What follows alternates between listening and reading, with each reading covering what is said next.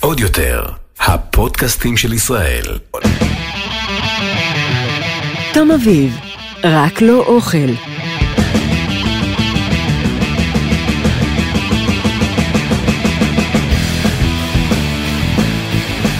בחרתי מוזיקה כזאת של רוקסטרים.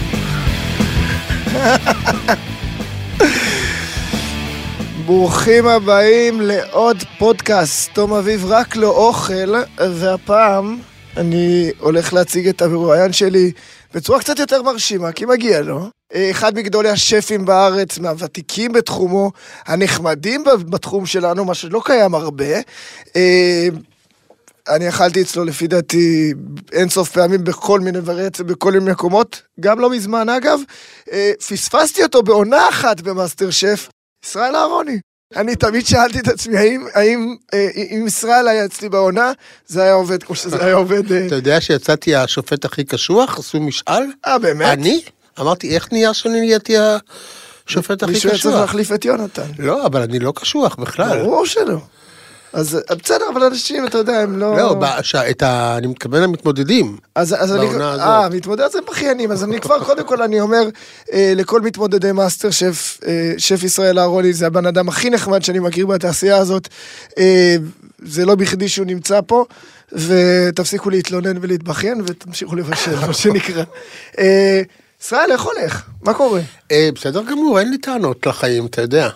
זה, קודם כל זה מדהים שאתה אומר את זה, אה, וזה ישר יורה אותי לנושא שלשמו התכנסנו פה, תום אביב רק לא אוכל. כל מה שאני מנסה להבין אה, בפודקאסט הזה, ובככה ש- שאני אה, מארח מסעדנים, שפים, או כל מיני אנשים שעוסקים בתחומנו, זה למה לעזאזל אנחנו עושים את זה לעצמנו אחרי כל התלאות שאנחנו עוברים, דרך הסיפורים שעברנו. ואני חושב שהפעם, יש לי בן אדם, שף, קולגה, שגם נמצא שנים מאוד רבות בענף הזה, ראה את כל הגלגולים שלו, ועדיין נמצא בו. כי כשאני ראיינתי את אבא שלי, הוא, הוא כבר אחרי. אז כן. הוא סיפר לי למה הוא ברח, זה סיפור אחר. אה, ויותר מזה, אני אגיד לך, אני קראתי כתבה ש, שזרקת שאתה מתגעגע למסעדה. כן. נכון? אני, כן. אני, אני, אני... בוא נתחיל רגע מההתחלה ונגיע, נגיע, איך מגיעים לנקודה שכמעט בגיל, הילד בן 70? עוד מעט? 70, אוטוטו. אוטוטו, הילד בן 70 אומר שהוא מתגעגע למסעדה, שזה מוזר מאוד לשמוע. אז זה אני אסביר לך. קודם כל, אי אפשר להשוות בינינו במובן הזה, שכשאתה ובני דורך ובני הדור הקודם החלטתם לפתוח מסעדות, זה כבר היה שדה חרוש, זרוע ופורח. היה מלא מסעדות, שפים, אג'נדות, אה, סגנונות, אה, אתה יודע, כל זה. כשאנחנו פתחנו, לא היה. לא היה מסעדות שף, לא היה שפים בכלל. כאילו לא היה לנו איזשהו רפרנס, זה לא היה מקצוע, אני אגיד לך יותר מזה, זה לא היה מקצוע נחשק בכלל. כשאני אמרתי שאני הולך ללמוד בישול, ועוד בישול סיני בטיוואן, השמועה הייתה שהתחרפנתי. אתה התחלת בכלל בללמוד אומנות, נכון? כן, באמסטרדם, כן. והתגלגלת בהולנד, לטיוואן. לא. בהולנד? בהולנד והתגלגלת לטיוואן. עם, ללמוד אה, בישול. ב- אז, אז כשאני אמרתי זה, אני מדבר איתך על שנת 78 בערך, שנסעתי ללמוד בישול. אתה לא- בטיוואן. אתה לא נולדת, אני מניח, אז ב-78? עוד לא הייתי בתכנון עוד אפילו. לא היית בתכנון. לא היה בארץ את המקצוע, חוץ משפים של בתי מלון שאף אחד לא ידע עליהם כלום, לא היה את המקצוע הזה שף, זה לא הייתה אמביציה, אף אחד לא רצה. עכשיו, אני נדלקתי על זה במקרה, אני לא, לא וגם לא על מסעדנות, נדלקתי על בישול. ונסעתי ללמוד בישול סיני, וגם אז לא הייתי בטוח שזה מה שאני רוצה לעשות. אבל בסוף, אתה יודע, האנרציה של זה, אמרתי, אוקיי, אני פותח מסעדה סינית. כמה זמן למדת בטיוואן? שנה ורבע. אז אחרי שנה ורבע אתה חוזר לארץ ובעצם מש- ישר זה מתחיל ליין יאנג? מחפשים מקום. מחפשים מקום, כן. מחפשים, מחפשים, מחפשים. אבל ב- בעצם בלי ניסיון של בלי עבודה ניס- במטבח? לא, הניסיון המועט היחידי, לא היה לי ניסיון עבודה במטבח, הניסיון המועט היחידי שהיה לי, מאחר והייתי התלמיד הזר היחידי בבית הספר ב- ב- בת- בטאיפיי, אז בתור סטאז'ר הייתי התלמיד היחידי שגם עבד בערב במסעדות של המורים הבנתי. בתור סטאז'. אז זה היה הסטאז' שלי כאילו לצורך שאלה לי לך לגבי הנושא הזה ואני חייב להתעכב עליו כי אה, אני הייתה, הייתה לי אפיזודה גם אה, קצרה אצל אחד מפאנל השופטים של מאסטר שף אה, במזנון ושם פעם ראשונה נחשפתי בכלל לאיך מטבח מתנהל. חוץ מלראות אותו מהצד בפיקאסו. אה, ואני תמיד אומר איפשהו שיש בזה חיסרון ענק מצד אחד, ומצד שני, אם אתה יודע להתגבר על החיסרון הזה, יש בו יתרון ענק, כי אין לך גבולות. אתה מדבר חיסרון ענק במה? מבחינת הרעיון, העובדה שלא עבדת אה, תקופה ארוכה מאוד במקום מאוד מסוים, וקיבלת אה, ג'סטרות של, של מישהו אחר. לא היה איפה. אני יפה. מסביר לך שלא היה בארץ אז איפה. השאלה אם אתה רואה בזה יתרון. אני לא יודע להגיד לך, זה מה שהכרתי. אני לא מכיר את הצד השני. טוב, זה יצא טוב. אז אני לא יודע לענות לך. סך הכל זה יצא טוב, זה לא היה קל. אה, אבל, אבל אתה יודע, זה עבד. אני חושב שהתפתחתי וגדלתי וצברתי את הניסיון מהחיים, הניסיון. לא היה, לי ממי, לא היה לנו מי ללמוד. כן, אתה חוזר גם אלה שפתחו אחריי, בני דורי. אתה יודע, מקסימום נסענו לחוץ לארץ, ראינו, עשינו סטאז'ים. לא היה בארץ, גם כשחיים כהן פתח את uh, קרן, נגיד, אז לא היה עוד הרבה מסעדות. זה היה דבר חדש אז בארץ. בעצם גם כשחזרת מטיוואן, נגיד היית רוצה להשתפשף קצת, גם לא בדיוק היה לך איפה. לא בכלל לא. לא היה לך איפה, זה אומר, פותחים מסעדה. פותחים מסעדה. ועוד פותחים מסעדה היום, אה, אם נדבר על זה, רוטשילד יגידו, או פריים לוקיישן, אבל אז... תשמע, אז צחקו עליי, אני לא הייתי תל אביבי, אני הייתי חיפאי, חזרתי מלימודי בישול בטיוואן, ורציתי לפתוח מסעדה בתל אביב. חיפשנו, חיפשנו, חיפשנו, חיפשנו, שום מקום שהראו לי לא מצא חן בעיניי, עד שהגענו לשדרות רוטשילד ואמרתי פה. עכשיו, כל חבריי התל אביבים נורא צחקו עליי. באמת חשוב לציין שרוטשילד בתקופה היא הייתה בית קברות, זה כן, לא כן, עכשיו, כן. כמו עכשיו. מה פתאום, אף אחד לא יבוא לפה, זה לא אזור של מסעדות, זה לא אזור של מסעדות, אתה לא מבין בתל אביב. אמרתי, אוקיי, אז איפה כן? אז לקחו אותי ליורדי הסירה. אני אומר לך, אני אומר להם, באמא שלכם, כאילו, אני מראה לכם את שדרות רוטשילד היפהפייה, ואתם מראים לי את הבית צ'כי הזה של תל אביב, המיוזע, המסריח והמגעיל, ואתם אומרים לי, פה... שאגב הוא לא השתנה עד היום, אנחנו חייבים כן. לציין, הוא עדיין נראה אותו דבר. והתעקשתי על שדרות רוטשילד למגינת ליבם של כל חבריי התל אביבים. עכשיו, זה לא היה רק זה, נניח, בוא אני, אתה יודע, אתה לא תאמין. לא היה העניין, נגיד, של עיצוב מסעדות, המילה עיצוב ומסעדות לא הלכה ביחד. זה לא עבד, לא היה דבר כזה, לא היה מעצב מסעדות. בעצם חלל ארבע קירות, כיסאות, שולחנות. לא, ו- לא, לא, לא, לא, אני התעקשתי כבר, לא, הייתי לא בטיוואן. אצ- אצלך כן, בדרך אבל ש- אבל כן, מה שהיה. היו עושים את זה. אבל המושג מעצב מסעדות לא היה קיים, ואף אחד לא חשב במושגים של עיצוב מקצועי למסעדה. ובאמת לא, לקחנו תפאורן של תיאטרון בובות, את אריק סמית, תיאטרון הבובות של אריק, שהוא, עש- לא, היה, לא, היה, לא הייתה אופציה אחרת. אבל היא עשה- הייתה נורא יפה. הייתה נורא יפה. ונורא אותנטית. עכשיו גם כן, נגיד צבענו את הקירות בלקה אדומה ושמנו שטיחים שחור- שחורים. כולם אמרו לי, אתה לא נורמלי, אי אפשר לשבת בחדר עם לקה אדומה ושטיחים שחורים. נגיד, היינו המסעדה הראשונה שהיה צ'ופסטיקס על השולחן, אין סכו"ם. אמרו, אתה לא נורמלי, אף אחד לא יודע לאכול עם צ'ופסטיקס. אמרתי, מי שלא יודע, אני אלמד אותו. מי שלא יצליח, אני אשים לו סכו"ם. וככה היה. זה, זה מדהים, זה, זה, זה, זה מהסיפורים שאבא מספר לי על שהגישו להם קרפצ'ו ושאלו איפה הסטייק ולמה הוא לא מבושל. בדיוק. זה, זה בערך הרמות האלה. אבל איך, איך זה עבד מהבחינה הזאת? כי אני יודע לדוגמה מה, מהסיפורים שאני גומע מהבית, שלושה חודשים פיקאסו הייתה בית קברות. לא, אז- אז, פה אז דווקא היא- לא היה, זה ממש לא היה ככה, דווקא עבדנו באופן אה, ממש ממוקד ומקצועי. למשל, עשינו בערך שבוע ארוחות הרצה. הזמנו חברים ואורחים, והתאמנו עליהם. אני רוצה לספר לך שהערב הראשון היה קטסטרופה ברמות שאתה לא מתאר לך. אני הייתי נורא נרגש, בן כמה היית אז? אה, 27. גם, נורא מוקדם. כן. והערב פשוט הידרדר מרגע לרגע, שום דבר לא עבד, שום דבר לא יצא, שום דבר, כאילו באמת, אני לא יכול לתאר לך איזה מפולת. עכשיו, מזל שזה היו חברים וקרובים ובני משפחה, היו גם כן איזה 80 איש, תבין. והלכתי הביתה מבוהל לגמרי, גרתי לא רחוק, הייתי רווק אז. חשבתי שאני לא ארדם כל הלילה, אחרי שעה נרדמתי. אתה לא רוצה לצאת מהמיטה אבל יום אחרי זה. בבוקר קמתי חדש, באמת? וידעתי בדיוק מה צריך לעשות. הלכתי למסעדה בלב בוטח, התחלתי לעשות מה שצריך לעשות, כעבור שבוע המסעדה, אני לא אגיד תקתקה למופת, אבל עבדה. היו, הטבחים שלך היו ישראלים באותה תקופה? אף או- לא אחד. הייתה אז בדיוק איזה שנה לפני כן, או כמה חודשים לפני כן, בגין היה, אני לא יודע, אתה לא זוכר את זה. אני לא יכול אבל היו לזכור פעם. אתה לא יכול לזכור כי לא נולדת, סיכמנו. אה, היו אז שלוש ספינות בים של פליטים וייטנאמים שברחו מווייטנאם, ואף מדינה לא רצתה לקבל אותם, הם היו שלושה חודשים בים, סבלו רעב, הם לא יכלו לחזור לווייטנאם כי היו הורגים אותם, ומצד שני אף מדינה לא רצתה לקבל פליטים. בגין, ראש הממשלה, זכרו לברכה בזמנו, החליט אחרי שלושה חודשים לאמץ ספינה אחת. והיה הראשון שעשה את זה, הוא הביא 300 פליטים וייטנאמים ארצה, ואחריו קנדה וצרפת, מרוב בושה שהם לא היו ראשונות, עשו את זה, והיו פה 300 פליטים וייטנאמים שרובם הם אה, ממוצא סיני בכלל.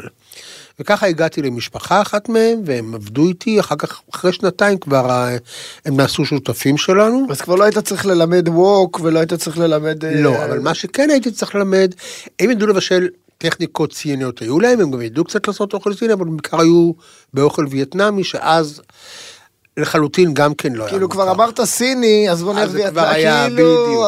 אל- תגזים, אל נכון, תיקח מונגולי. בדיוק, כאילו, בוא לא ניסחף. בוא- נתמקד. נכון. אז, אז, אז אתה עובד עם משפחה אה, וייטנאמית, סינית, אה, אתה מלמד אותם את הגישה המערבית יותר. כן, מלמדים- כן, הם- ואת, ו- ואת הדינמיקה של מסעדה, ואת האירוח, ואת האווירה, ואת הסגנון. ובאמת זה היו ימים אחרים, אתה יודע, אני קצת קשה לי, אתה לא, אתה באמת לא מסוגל, אבא שלך יבין הרבה יותר על מה אני מדבר, אבל זה היה עולם אחר האמת לגמרי. שאני חייב להגיד לך, דיברנו לפני זה ואמרתי לך שהיעד הבא שלי הוא, הוא קזבלנקה, אז אני חייב להגיד שמה שאתם מתארים בתקופה הזאת קורה כרגע, קצת מרגיש כמו קזבלנקה, זה עדיין מקום שמעשנים בו במסעדות, ו-40 מנות מכל הסוגים. אה, אתה יודע, מדימסם כן, עד כן, אה, כן. פיצה באותה תפריט, כאילו עדיין הם לא. כל כך הבינו מי נגד מי. אז, אני, מרגיש את הכיף הזה ואני מרגיש את ההתלהבות הזאת. אתה חושב שזה יתרון או חיסרון? בגדול. אני, אני חושב שזה עניין של מבנה אישיות, כאילו, זה לא, אין פה, זה חיסרון לאנשים מסוימים וזה יתרון לאנשים מסוימים, זה נורא תלוי במבנה האישיות שלך, ב... זה לא נכון לכל אחד לעשות או את הדרך הזאת, או את הדרך הזאת, או את הדרך הזאת. אני חושב שהעניין האישיותי פה, תמיד, בכל השלבים של המקצוע שלנו ובכלל, הוא הרבה פעמים תלוי באישיותך ומה מה הכיוון שלך, מה היכולות שלך, מה התפיסה שלך. ואתה שף, אתה באמת שף שעשה סרוויסים, נכון? אני עשיתי המון ערב, סרוויסים, ערב. במיוחד בתפוח זהב שמאוד אהבתי. אה, אה, אבל תמיד, תשמע, אני חושב שאחד היתרונות שלי הוא שאף פעם לא התעסקתי רק בבישול, אלא כבר מההתחלה התעסקתי באוכל בהיבטיו השונים, מכתיבה, בעיתון, בספרים, אחר כך טלוויזיה, כל מיני, כאילו... אז זה מה שאני מנסה, מנסה להבין, איך כל הדבר הזה קורה כבר כל כך הרבה זמן, ואפשר להגיד שהרכבת עוד נוסעת ונוסעת חזק. זה לא ש... בינתיים. לא, באמת, אפשר כן. להגיד את זה, זה, זה אפילו קצת מתגבר, נקרא לזה ככה, במובנים מסוימים, במובן הטלוויזיוני אפילו נקרא לזה ככה, מגידי ואהרוני, ועכשיו מאסטר שף מתפרס על, שני ערוצים, אין ספור אה, ספרי אוכל, אה, טור. של שנים כבר בידיעות אחרונות. 36. 36 שנה, זה ולא לא משהו החמצתי שבוע אחד. אתה מבין? אז אני אומר, איך, איך מגיע בן אדם אחרי כל כך הרבה זמן? זה מקצוע שוחק, לא יעזור. סגרת מקורות, פתחת. אבל זה בדיוק מה שאני אומר לך, שאם זה היה רק בבישול וסרוויסים במסעדה, זה היה שוחק שבעתיים, אבל בגלל שאני, מה שנקרא, מגוון ומתעסק בהיבטים שונים של אוכל, אז זה אף פעם לא רק בישול. ואני חושב ש... עכשיו, שוב, אתה נשאל אם זה נכון, זה נכון לי. אני לא בטוח שלכל אחד זה נכון, זה באמת, ש... אני היפראקטיבי, אני, יש לי סוג של הפרעת קשב שבדיוק מנותבת לדבר הזה, שיצא מאוד טוב, שאני הכי טוב, שאני עושה שלושה פרויקטים במקביל בווליום גבוה, שם אני מתפקד הכי טוב. איך ככה יצא? אני מאוד יכול להתחבר לזה אגב, אני מאוד יכול להתחבר ל- ל- ל- ל- לצורך הזה ש- שיהיה עכשיו, לך יש כאלה שלא יכולים, שהם. צריכים אחד ממוקד, ספציפי, ולא להסתכל ימינה ושמאלה. עכשיו, אין פה יותר טוב או פחות טוב, השיטה שלי לא יותר טוב משיטה אחרת, אלא זה באמת עניין של מבנה אישיות. לא, אני לא יכול פה, יש אחרת. פה, יש פה, יש פה, יש פה עניין של פחות, ולא, פחות ויותר טוב, ואני אגיד גם למה, כי אם אני מסתכל על שורה תחתונה, עכשיו לא לכולם אפשר לראות עדיין את השורה התחתונה, ואתה עוד פעם, אני לא לקחתי אותך לשורה התחתונה, אבל אני מסתכל כרגע על איפה אתה נמצא. אמרתי, הילד בן 70, צבעוני, מדג'ה, יוצא בערב, מקיים חיי משפחה, ילדים, את מייקל המקסים אני מכיר טוב מאוד. נכדים שכחת נכדים, להגיד? נכדים שיצא לי גם להכיר. את תמר שעשית איתה תוכנית טלוויזיה. כאילו איך הג- הג'ינגול המטורף הזה, ובסופו של דבר יושב מולי בן אדם ש... תראה, ועוד יש לי זמן פנוי. ועוד יש לו זמן פנוי, ומחייך אליי כמו איזה חכם סיני כזה שכאילו פיצח את השיטה, אז מה השיטה? אני לא חושב שיש שיטה, אני באמת חוזר ואומר זה עניין של מבנה אישיות. אני באמת חושב שיש לי מין מנגנון פנימי שעושה לי חלוקת קשב מצוינת, ושאת הפרעות הקשב שלי, את ה... זה, הוא באמת ניתב למקום מאוד טוב. כי אני רואה את זה על הבן שלי, גם לבן שלי יש את סוג הזה של הפרעת הקשב, שבהתחלה זה באמת היה מפוזר ולא ממוקד, ואיך הוא לאט לאט, עם זה שהוא מתבגר, הוא מנתב את זה ל... מבין, מבין איך, איך איך לנתב את זה בצורה זה בעצם- יותר, זה בעצם סוג של חוז- חוזקה, כן? לקחת את זה ולעשות מזה משהו חוזקה ולא להישאר ב...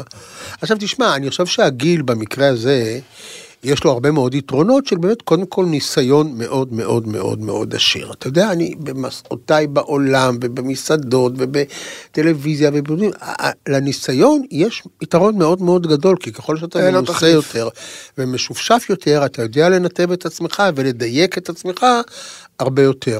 כן, כי אתה מדבר עם תינוקי, בסופו של דבר. פחות או יותר. פחות או יותר, פחות או קצת, פחות או קצת עוד יותר. תגדל, אל תדאג. לא, כן, אני, לא, אין לי- אין לי לחץ, אין לי לחץ לגדול. אף אחד לא שואל אותך, בוא אני אגיד לך. תקשיב, אה, ישראל, אני חייב לדעת, במה, איזה פרויקט אתה הכי גאה בו בקריירה שלך? המסע המופלא עם אהרוני וגיל. באמת? בוודאי.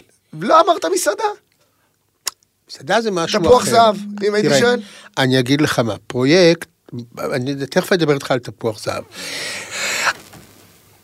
גם תפוח זהב, גם עניין, גם המסע המופלא, הדבר המשותף שלהם שהם פרויקט שלי מההתחלה ועד הסוף. זאת אומרת, כמובן, עם הרבה אנשים שעובדים איתי וכולי וכולי. עם ורד אבל- המקסימה. בדיוק, אבל זה דבר שאני הגיתי אותו, ואני לא חושב שהיה איזה פרויקט בחיים שלי שנלחמתי עליו כל כך קשה שיצא לפועל, כמו הפרויקט הזה. אף אחד לא רצה את זה בהתחלה. אף אחד לא האמין בזה, אף אחד לא חשב שזה הביטוי ששמעתי הרבה פעמים בנושא הזה מה- מה- מהזכיינים, זה זה לא יחזיק פריים, זה לא יחזיק פריים, זה לא יחזיק פריים. לשמחתי כולם התבדו ותשע שנים זה החזיק פריים יפה מאוד.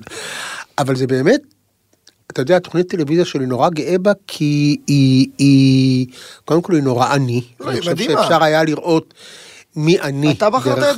התוכנית הזאת, בוודאי. אה, ו... ו... לא הכרתי אותו קודם, את גידי, זה, נעשינו חברים ממש תוך כדי העבודה. עכשיו, תפוח זהב היה לה בדיוק את אותו דבר, אני הגיתי אותה מההתחלה ועד הסוף, ובאמת היא הייתה נשמת אפי. בדיעבד אני יודע, תראה, היא לא הייתה הצלחה כלכלית, אם נודה על האמת. בסדר, רוב, לא, בסדר. כמה מסעדות כאלה אנחנו מכירים. לא, לי ניאנג הייתה, התפרנסתי יפה מאוד. לא, אני אומר. כמה מסעדות שהן טובות הצלחה ומוצלחות, כלכלית הן היא לא לא הצלחה הייתה, כלכלית. בסיכומו של דבר, ולכן בסיכומו של דבר היא גם נסגרה. זה נכון שאפשר להגיד, היה בזמנו אינתיפאדות ורצח רבין ומשברים כלכליים ומיתונים, הכל נכון. בסיכומו של דבר הכלכלית היא לא הוצדקה. אני חושב שהיום אני מבין שזה סוג המסעדות שזה לא באמת היה הדבר הנכון בזמן הנכון. כלומר, קצת רצנו, רתמנו את העגלה לפני הסוסים, מה שנקרא. לא היינו, היה צריך, המהפכה הקולינרית בכלל בארץ התחילה באופן מוזר, אם כי אפשר להבין אותו, מיבוא של מטבחים רחוקים. נכון. אין לנו מטבח. ורק אחר כך לאט לאט אמרנו, עברו שנים עד שאנשי המקצוע אמרו, אוקיי, זה הזמן להסתכל מה קורה בחצרות האחוריים שלנו ולהתחיל להביא... עכשיו זה תהליך התפתחותי מובן, זה באמת מתפתח ומתפתח. אני עכשיו, מדבר על המטבח הסיני, אני אנחנו חושב מדברים על שנים. שבשנות התשעים מסעדה צרפתית יוקרתית וזה וזה אולי הייתה הדבר הלא נכון בזמן הלא נכון. אבל היית גאה בה. מאוד מאוד, בעיניי זו הייתה הצלחה מקצועית מאוד מאוד גדולה. אני וגידלת חושב גם היה- דורות של אה, טבחים. אני, כמה אני, הולך. אני הולך אה, להזכיר אחד, ואני הולך להזכיר אותו דווקא במובן השמח של המילה, אני לא אוהב את הלהט התקשורתי הנגדי. אה, רפי כהן. כן, ש- לא, רפי לא גדל אצלי. רפי לא היה אצלך? לא. למה הייתי יונתן? רושפלד הוא היה חבר. מאוד טוב שלך. היה. חבר מאוד מאוד טוב שלי. אבל היית סוג של מנטור שלו. אני באיזשהו מקום. בעיקר חבר יותר וסוג של מנטור ומעודד. כן. אז קודם כל זה דבר אחד שהוא מדהים, יונתן רושפלד שיצא לו נכון. לעבוד גם בפיקאסו וגם נכון. אה, פראייר אי אפשר להגיד נכון. שהוא. אה, זה גם מסב לך גאווה שאתה... כן. אני לא יודע, כי אני, אבי ביטון, אבי ביטון היה פה וסיפר לי שהוא שלח לך מכתב בגיל 14 ואתה הזמנת אותו לארוחת צהריים, ושאלת אותו מה אתה רוצה. אני אגיד לך, ההבדל הוא שכשאבי ביטון היה בן 14 והוא שלח לי מכתב, היו בערך, אה, אני יודע מה, 20 כאלה בשנה. היום יש 20 כאלה ביום, אז אז יכולתי באמת לענות ל-20 כאלה בשנה. היום לענות ל-20 ביום אני לא לא נראה לי. שמכתבים כבר שולחים. לא, אבל היום יש באימיילים וזה, והם שולחים וכל זה. כן, אבל- אבל אתה מגדל, אז, אז אתה מגדל דורות, ומתפתחים לבד, ואתה רואה אנשים שהם צומחים ו- ו- ומצליחים בזכות עצמם. איך זה מבחינת הפרגון? איך זה מבחינת ה... אני חושב שבסך הכל, תראה, אני לא בא באמת מדור, בדור שלנו זה היה באמת אחרת. לא היה את הדם רע הזה שיש, אם כי היום הוא כבר באמת פחות. נכון. אה, אני חושב, ש... אני חושב שהקורונה עזרה לו מאוד. קצת, אה, לא, כבר גם אפילו לפני הקורונה, הדם רע שהיה, אפיין את הברנז'ה שלנו, ב, אני יודע מה, בעשר שנים, עשרים שנה האחרונות, שאני לא מבין איך הוא צמח. ב, ב, אני אומר לך, בתקופה של אני, חיים, עזרא, אה, אייל, מיקה, אה, כל הדור שלנו, לא היה אדם היה תמיד תחרות, אבל במובן תחרות הטוב. זה אתה- דבר בריא. כן, כן, כן, כן. אבל להפך, היה לנו מעין, עשינו, היה לנו תקופה שעשינו מעין מועדון שפים.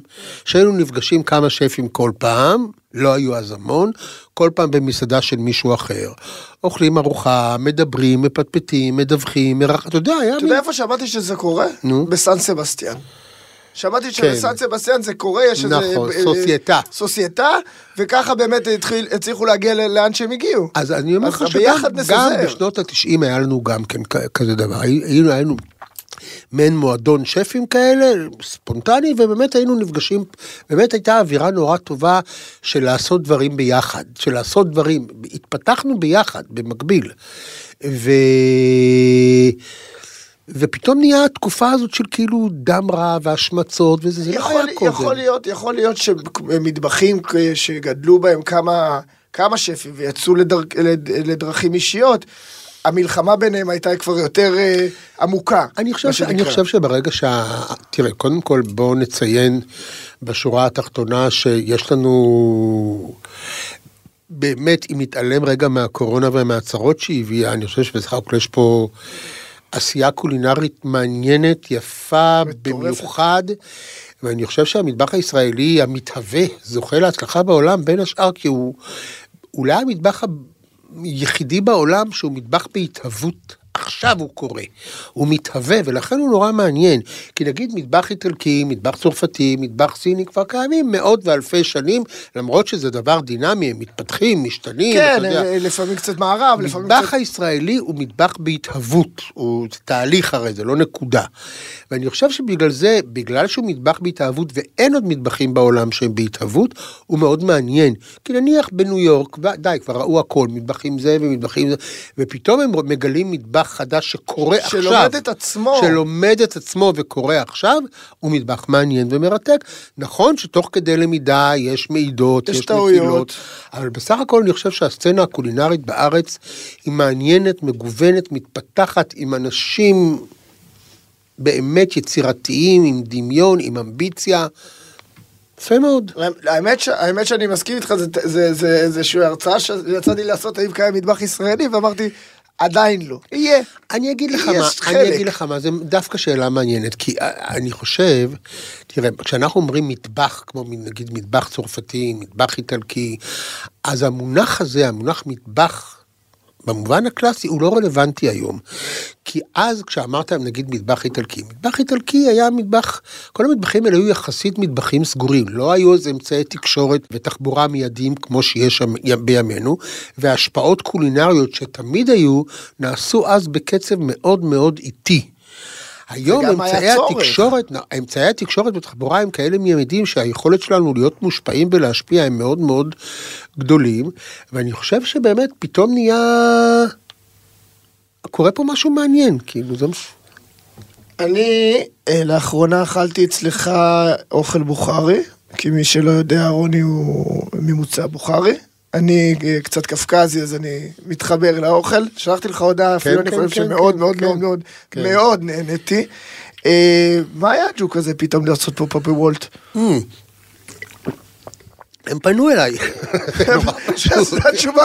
זה נורא פשוט. חיכיתי פה לאיזו תשובה פילוסופית, לא. רציתי להביא את המטבח. לא, ממש לא, מבוכר על הארץ. אותך, לא. הם פשוט פנו אליי, ואז אמרתי, אוקיי, מה אני אעשה? חשבתי עם עצמי. והדבר הראשון שהיה ברור לי, שאני קודם כל צריך למצוא אה, אה, סגנון שנוסע טוב. נכון. כלומר, זה אוכל שנוסע, גם אם הוא רק חצי שעה נוסע, הוא צריך להיות מתוכנן ככה שהנסיעה, אפילו היא קצרה, לא מזיקה לו בכלל. לפעמים אפילו מועילה.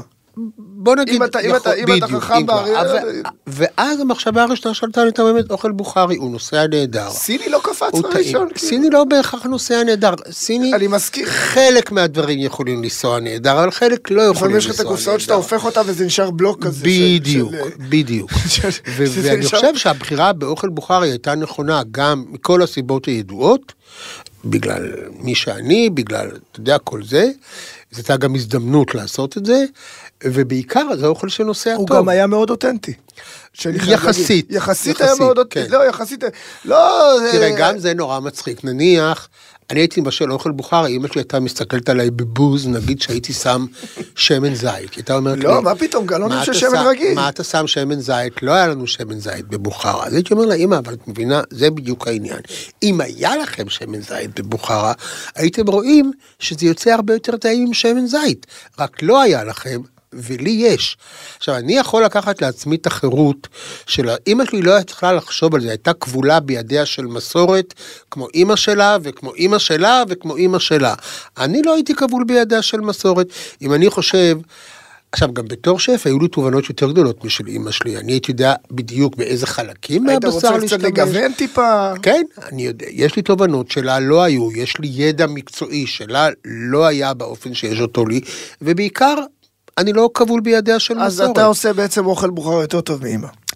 אני לא חושב שהוא יותר טוב מאמא. מפחיד להגיד כן. הוא לא, אני לא מפחד להגיד כן בכלל, הוא אחר, אני חושב שהוא יותר משוכלל במובן הזה, שיש לי אפשרות להשתמש בחומרי גלם שלה לא היו, ויש לי את החירות לעשות קצת שינויים, זה מצחיק-. זה מצחיק שאתה אומר, הייתה לי זה בת זוג בוכרית שלוש שנים, כל יום שישי היינו אוכלים עצה, כל יום שישי זה אותו פלו, זה אותו דג מטוגן, זה אותו מנטי, זה, זה אותו דבר. זה אותו דבר, אותו זה- דבר, אותו דבר, אותו דבר, וזה זה לא האוכל משתנה. החגיגי, כאילו. וזה אתה אכלת את האוכל. בכמויות של שמן. מטורפות, לגמרי. תשמע, אם אתה שואל אותי בעצם, אימא שלי שהייתה עושה סירוש פלו כזה, הייתה שמה כוס וחצי שמן, היא אומרת לה, אמא, את משוגעת, תורידי מהשמן. אתה אומרת לי, זה כבר אחרי שהורדתי. עכשיו, זה נכון. זה פלו דיאט. אחרי שראיתי, אחרי שהייתי פעם ראשונה באוזבקיסטן, הבנתי שהיא צודקת, היא כבר הורידה. כן, בסדר, יש שינוי, עוד פעם, אני דיברתי איתם על זה, אני כל כל רציתי להבין את כל כמות השומן הזאת, הם אמרו, היה קר, היינו צריכים שומן כדי להתחמם, היה להם כל מיני זה ת- נכון, והם תירוצים. גם, תראה, אה, גם לא הייתה מודעות, אתה יודע, אימא שלי, כשהייתה אומרת, כשהייתה רוצה להגיד על אישה שהיא יפה, היא הייתה עושה היא יפה. עכשיו, אני אף פעם לא הבנתי את התנועה הזאת, למה היא עושה ככה כשהיא כמו אומרת על תנועה מישהי... של ש- ווג של מדונה. לא, הייתה אומרת, הפנים שלה, היא יפה, יש לה פנים כאלה. זאת אומרת, נניח שהייתי פעם ראשונה באוזבקיסטן, זה היה מדהים לראות, בגלל שהייתה ארץ כל כך סגורה ומבודדת הרבה, במשך הרבה שנים, איך אה, סטנדרט היופי המערבי עוד לא הגיע לשם. סטנדרט היופי של בוכרה במקור, היה אישה, בוא, אני לא אגיד שמנה, אבל מלאה בהחלט. אה, גבה מחוברת זה נחשב יתרון, ואם אין לך אז אתה עושה איפור ומחבר את הגבה, ושתיים שלוש שיני זהב בפרונט, לא כי אין לך שיניים, אלא כתכשיט. עכשיו אני מבין למה עד היום אני רווק. כי בדיוק. לא נסעתי לאוזבקיסטן. זה זה. סטנדרט היופי. עכשיו אתה אומר, אוקיי, אתה יודע, גם, גם, ולכן העניין של שמנים, לא הייתה מודעות נניח, הם לא הבינו את הקשר בין שומן לבריאות. ושמנים זה סמל למעמד, לאושר, ליופי, וגם כמו שאתה אומר, בחורף זה מינוס 25 כן, אז מעלות. צריך לעלות שוב. ואני רוצה להזכיר לך שהם עבדו כמו, הגברים תמיד היו רזים, במיוחד הצעירים, כי הם עבדו כמו חמורים עבודה פיזית, והוציאו טונות אנרגיה, והיו צריכים, אתה יודע, אגב, עבודה פיזית, אני חוזר לעבודה שלנו, היא סופר אה, פיזית, נכון. היא סופר סזיפית, אה, היא סופר קשה גם לשמור על, אני בדיוק עושה תזונת מיצים, מנקה את הגוף וזה.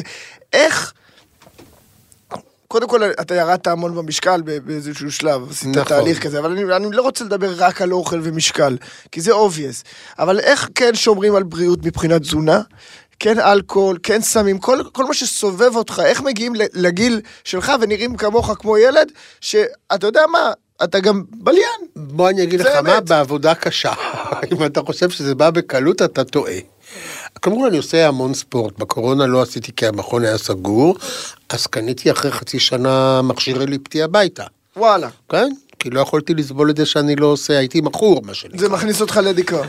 כן, לא, הייתי מכור, אני עושה המון פעילות ספורטיבית, ואני משתדל לאכול נורמלי, מה שנקרא, אני לא בדיאטה אף פעם, גם כשרזיתי לא הייתי בדיאטה במובן המלא של המילה, במובן הזה שלא מנעתי מעצמי כלום, אני בכוונה כל, ב- ב- בהחלטה, כל יום אכלתי משהו מתוק, גלידה או פרוסת עוגה, אבל אתה יודע, כדור אחד גלידה, לא להגזים. או פרוסת עוגה אחת. השיטה הצרפתית. כן. חצי מנה. בוא אני אגיד לך, אני אוכל הכל, אני משתדל לאכול בכמויות סבירות ובאופן סביר, אני משתדל לאכול אוכל בריא, אני בוודאי לא אוכל אוכל מעובד כמעט בכלל, ומה שנקרא, עושה את המאמצים טוב, אז הנדרשים. חברים, הנה קיבלתם את הטיפים איך לראות כמו אהרוני בגיל 70. שרה, מקפה תמר, זיכרונה לברכה, בתקופה שרזיתי, כל יום בדרך למכון הייתי רואה אותה מקפה תמר. שנה שלמה היא הייתה אומרת לי, תספר לי את הסוד איך רזית. אז היא אמרה לה, שרה, מתוקה, אין סוד. סותמים את הפה ועושים ספורט. אז היא אומרת לי, לא, אני יודעת שיש פה סוד, והיא לא עזבה אותי שנה. יום אחד היא אמרה לי, נו, אתה חייב לספר לי את הסוד. ואז אמרת לה, שרה, אני מצטער, אני הבטחתי לא לגלות. היא אמרה, ידעתי, ומאותו יום היא לא ואז היא הציקה כבר לי. לא שאלה אותך. שאלה לי אליך. אז אין סוד. אין סוד. אז אין סוד, חברים, פשוט לסתום את הפה ולעשות ספורט. קצת לסתום את הפה, לא הרבה. אני בטוח ש... היו לך אין ספור הצעות לריאליטי. לשפוט ריאליטי. כאילו זה בטוח לא היה, לא הייתה הפעם לא, הראשונה. אני שופט בריאליטי, מה אתה לא רוצה? להיות, לא, שופט. כן. ברור, היו לך אין סוף. אתה החזקת את גידי ואהרוני, ונכנסת למאסטר שף. אותי זה הפתיע, אגב, כי, כי זה לא משהו שציפיתי לו, לא, לא הפתעה רעה, דווקא הפתעה טובה. כי דווקא רציתי לראות את הצד הזה בך, למה? אז קודם כל, בשנתיים לא רציתי. בוא אני אספר לך, פנתו, פנו אליי בשנה הראשונה ואמרתי לא, להפתעתם ולתדהמתם. גם בשנה השנייה אמרתי לא. עכשיו זה הייתה, בדיעבד אני חושב שזה היה אידיוטי, כלומר, אני אמרתי לא, ובאמת, כמו שאתה אומר, אני חשבתי שאני לא, נורא לא יתאים לזה. אמרתי תקשיבי, אני לא יודע אם אני אדע לעשות את זה טוב, אני לא יודע אם אני מתאים לזה. אני חושב שלא. בפעם השנייה שדיברנו, וגם כן סירבתי וזה, בשלב מסוים אמרתי לעצמי, סליחה, מה זאת אומרת אתה לא מתאים לזה? איזה מין אמירה זאת? כן. כאילו, מה זאת אומרת אתה לא מתאים לזה? זה היה נראה לך קצת לואו, כאילו, לא, לכיוון שלך? לא, לא, כאילו לא, בכלל לא עניין של לא, אלא באמת סוג של ז'אנר. אני גם לא עשיתי דברים כאלה קודם, כל הדברים שעשיתי קודם בטלוויזיה, מההתחלה ועד הסוף, הם היו יצירה שלי. עוד פעם, בעזרת הרבה אנשים טובים אחרים. ופה לבוא למקו, ליצירה שהיא בוודאי לא שלי ואני רק פיון בה, נראה לי שאני, חשבתי שאני לא אהיה בזה טוב, שזה לא יעניין אותי, שזה לא ידליק אותי. אגב, התבדיתי, ואמרתי לעצמי, מה זאת אומרת אתה לא תהיה טוב? אין דבר כזה לא תהיה טוב, תעשה את זה ותהיה טוב. אגב, כאילו, מה- אגב, עניין הטוב הוא שנוי במחלוקת, כי לפי מה שהבנתי על פי סקר אה, דעת אה, מתמודדים, אתה הפיון הכי פחות אה, נחמד בחבורה. אז זה לא, יצאתי... שזה מאוד מוזר. לא, לא, מה שהם אמרו לא הכי מוזר. פחות נחמד, בואו הכי נדייק. קשוח. זה לא מה- לא, שאלו ממי אתם הכי פוחדים. אה, אוקיי, זה אני יכול להבין. מהארוני. זה אני יכול, זה אני יכול להבין, האמת. כי ת- תשמע, חיים לא מפחיד. בוא אני אגיד לך מה, אני הרבה יותר נהנה ממה שחשבתי. אתה נהנה? יותר ממה שחשבתי. מה, מה, מה... אני חייב לשאול אותך את השאלה הזאת, כי לא יצא לי לדבר עם אף אחד מהשופטים אה, במאסטר שף, אתה לא היית שופט שלי אמנם, אבל עם אף אחד. מה, מה המטרה שלך, שלך בתור שופט במאסטר שף? האם זה רק להעביר תוכנית טובה ו- ולדעת לשפוט אוכל ולכוון, או באמת להוציא משהו טוב מהידיים, משהו שיצליח, משהו שירוץ? לא יודע, אם כאילו אם מתמודד שבאמת יוכל לשנות חיים. תראה, אני חושב שאחת הטעויות הרווחות לגבי מאסטר שף, היא לא אמורה להפוך אנשים לשפים, זה לא המטרה שלה. בטוח שלא. זה לא המטרה שלה. מדובר בבשלנים חובבים, שבאים ומדגימים את היכולות שלהם. עכשיו, נגיד משחקי השף לעומת זאת בפירוש מתמקדת במקצוענים, שזה סיפור אחר לחלוטין. אנחנו לא מתמקדים במקצוענים והמטרה המוצהרת היא לא להוציא שפים, אלא למצוא את הבשלן החובב הכי טוב מכולם. עכשיו, אם אחד מהם מצליח גם למנף את זה ולהיות שף, אדרבה, זאת לא המטרה של התוכנית. אני רק רוצה אה, להבהיר שמי שלא רואה אותנו, אה, אהרוני הצביע עליי וקרא לי שף, אז בזאת אה, נגמרה התוכנית, תודה רבה. ישראל אהרוני! לא. כעובדה, אתה שף. לא, כאילו, בסדר? טבח. אבל, אבל, אבל זה העניין, זה מה שאני אומר. אם, והיו כמה בוגרי מאסטר שף, אבי לוי, אתה, שעשו עם... אתה היום אבל, ב- ב- ב- אתה בעונה השנייה כבר? שלישית. שלישית.